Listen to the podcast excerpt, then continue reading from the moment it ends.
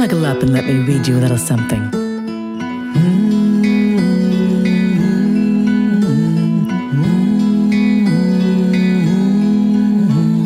Grab a seat, a bite to eat, and settle right in. For hugs, snuggles, stories, and more, and so many sweet things in store.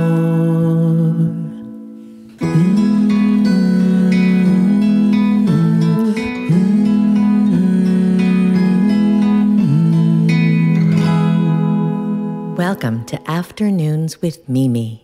Bye, Ema. See you later. Love you tons. Mimi? Mimi, you here? In the kitchen, my love. Come on back. I am just finishing up some beet latkes for you and some chocolate velvet cupcakes. Everything is pink. Hmm, more magenta, I think, in honor of your very first Magenta Scouts meeting later. Ugh. What's up, kiddo?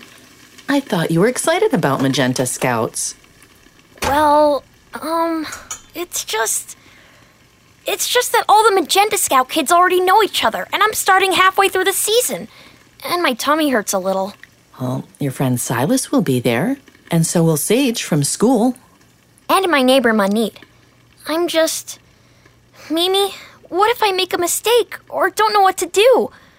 Or what if I'm not good enough to be a Magenta Scout? Not good enough. Psst. Listen, I was a Magenta Scout, and so was Ema and Uncle Freddie. Magenta Scouts aren't all bake sales and painting murals and community gardens.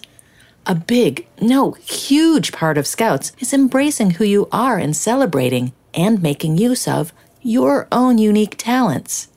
Thanks, Mimi. I feel a little better, but ugh, my tummy still tingles a little. Would one of these cupcakes help? Does it have chocolate frosting? You know it. Mimi, Yes, honey? how about a story too?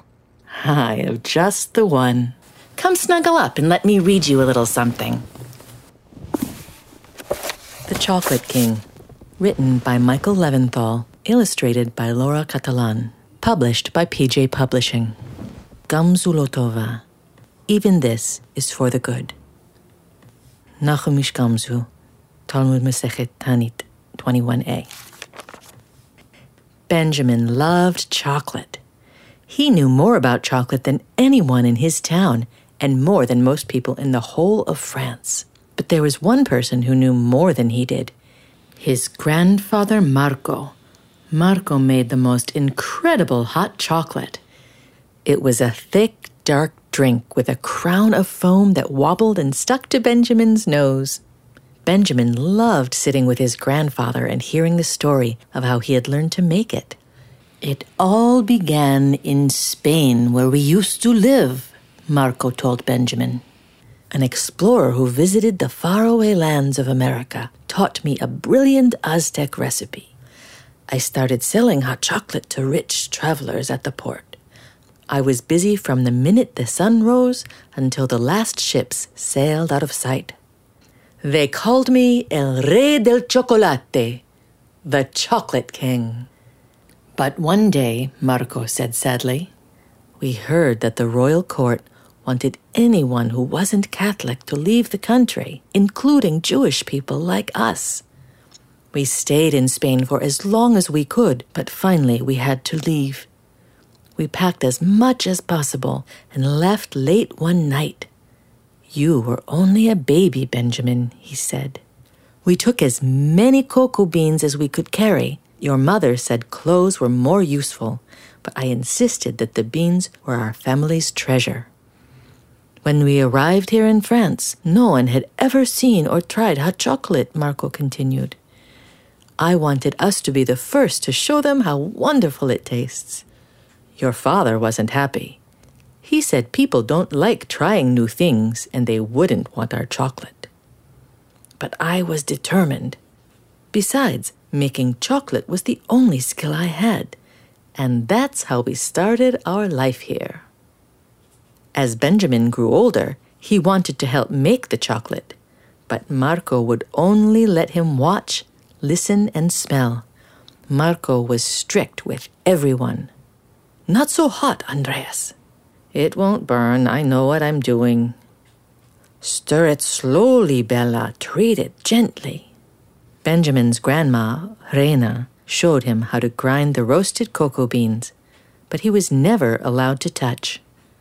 Every night, Benjamin went to bed dreaming of becoming a chocolate king, too.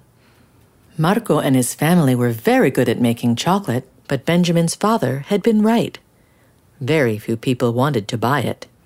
Chocolate was expensive, and even those who could afford it thought it was strange. Not for me. It's great.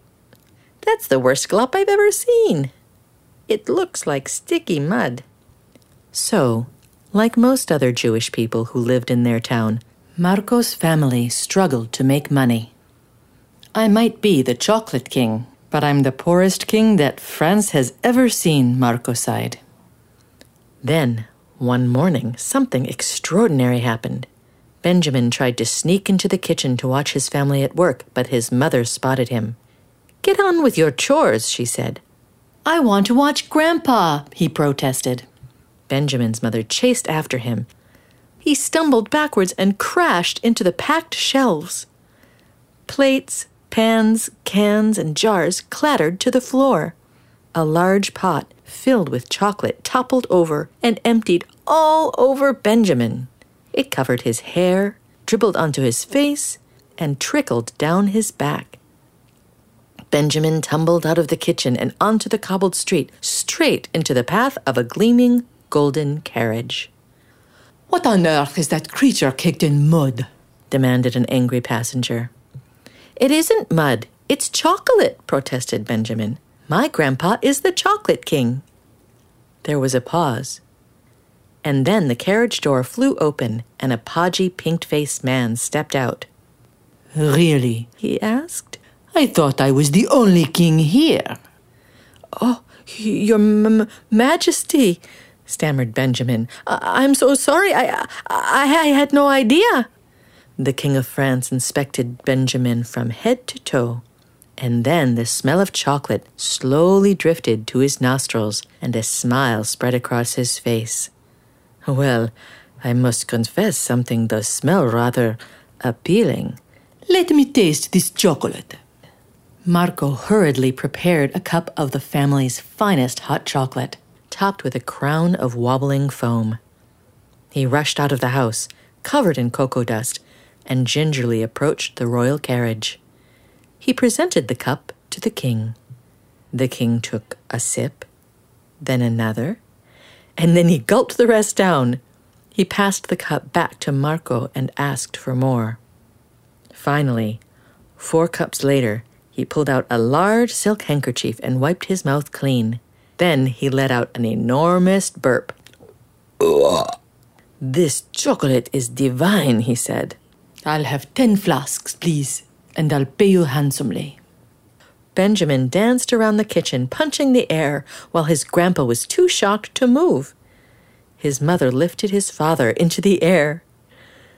Benjamin, your chocolate catastrophe has worked a miracle, Marco told his grandson.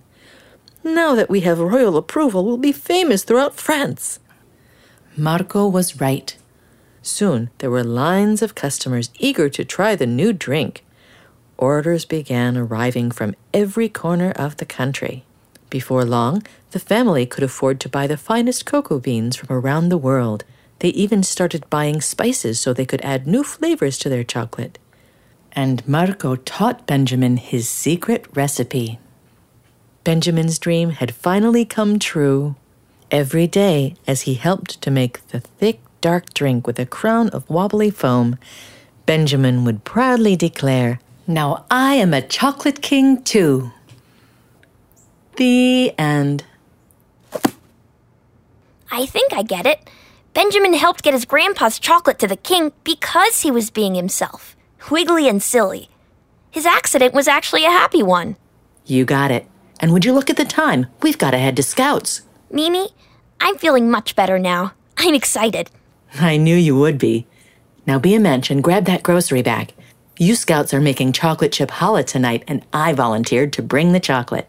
You're the chocolate queen, Mimi. If you say so, honey, if you say so. Let's get going.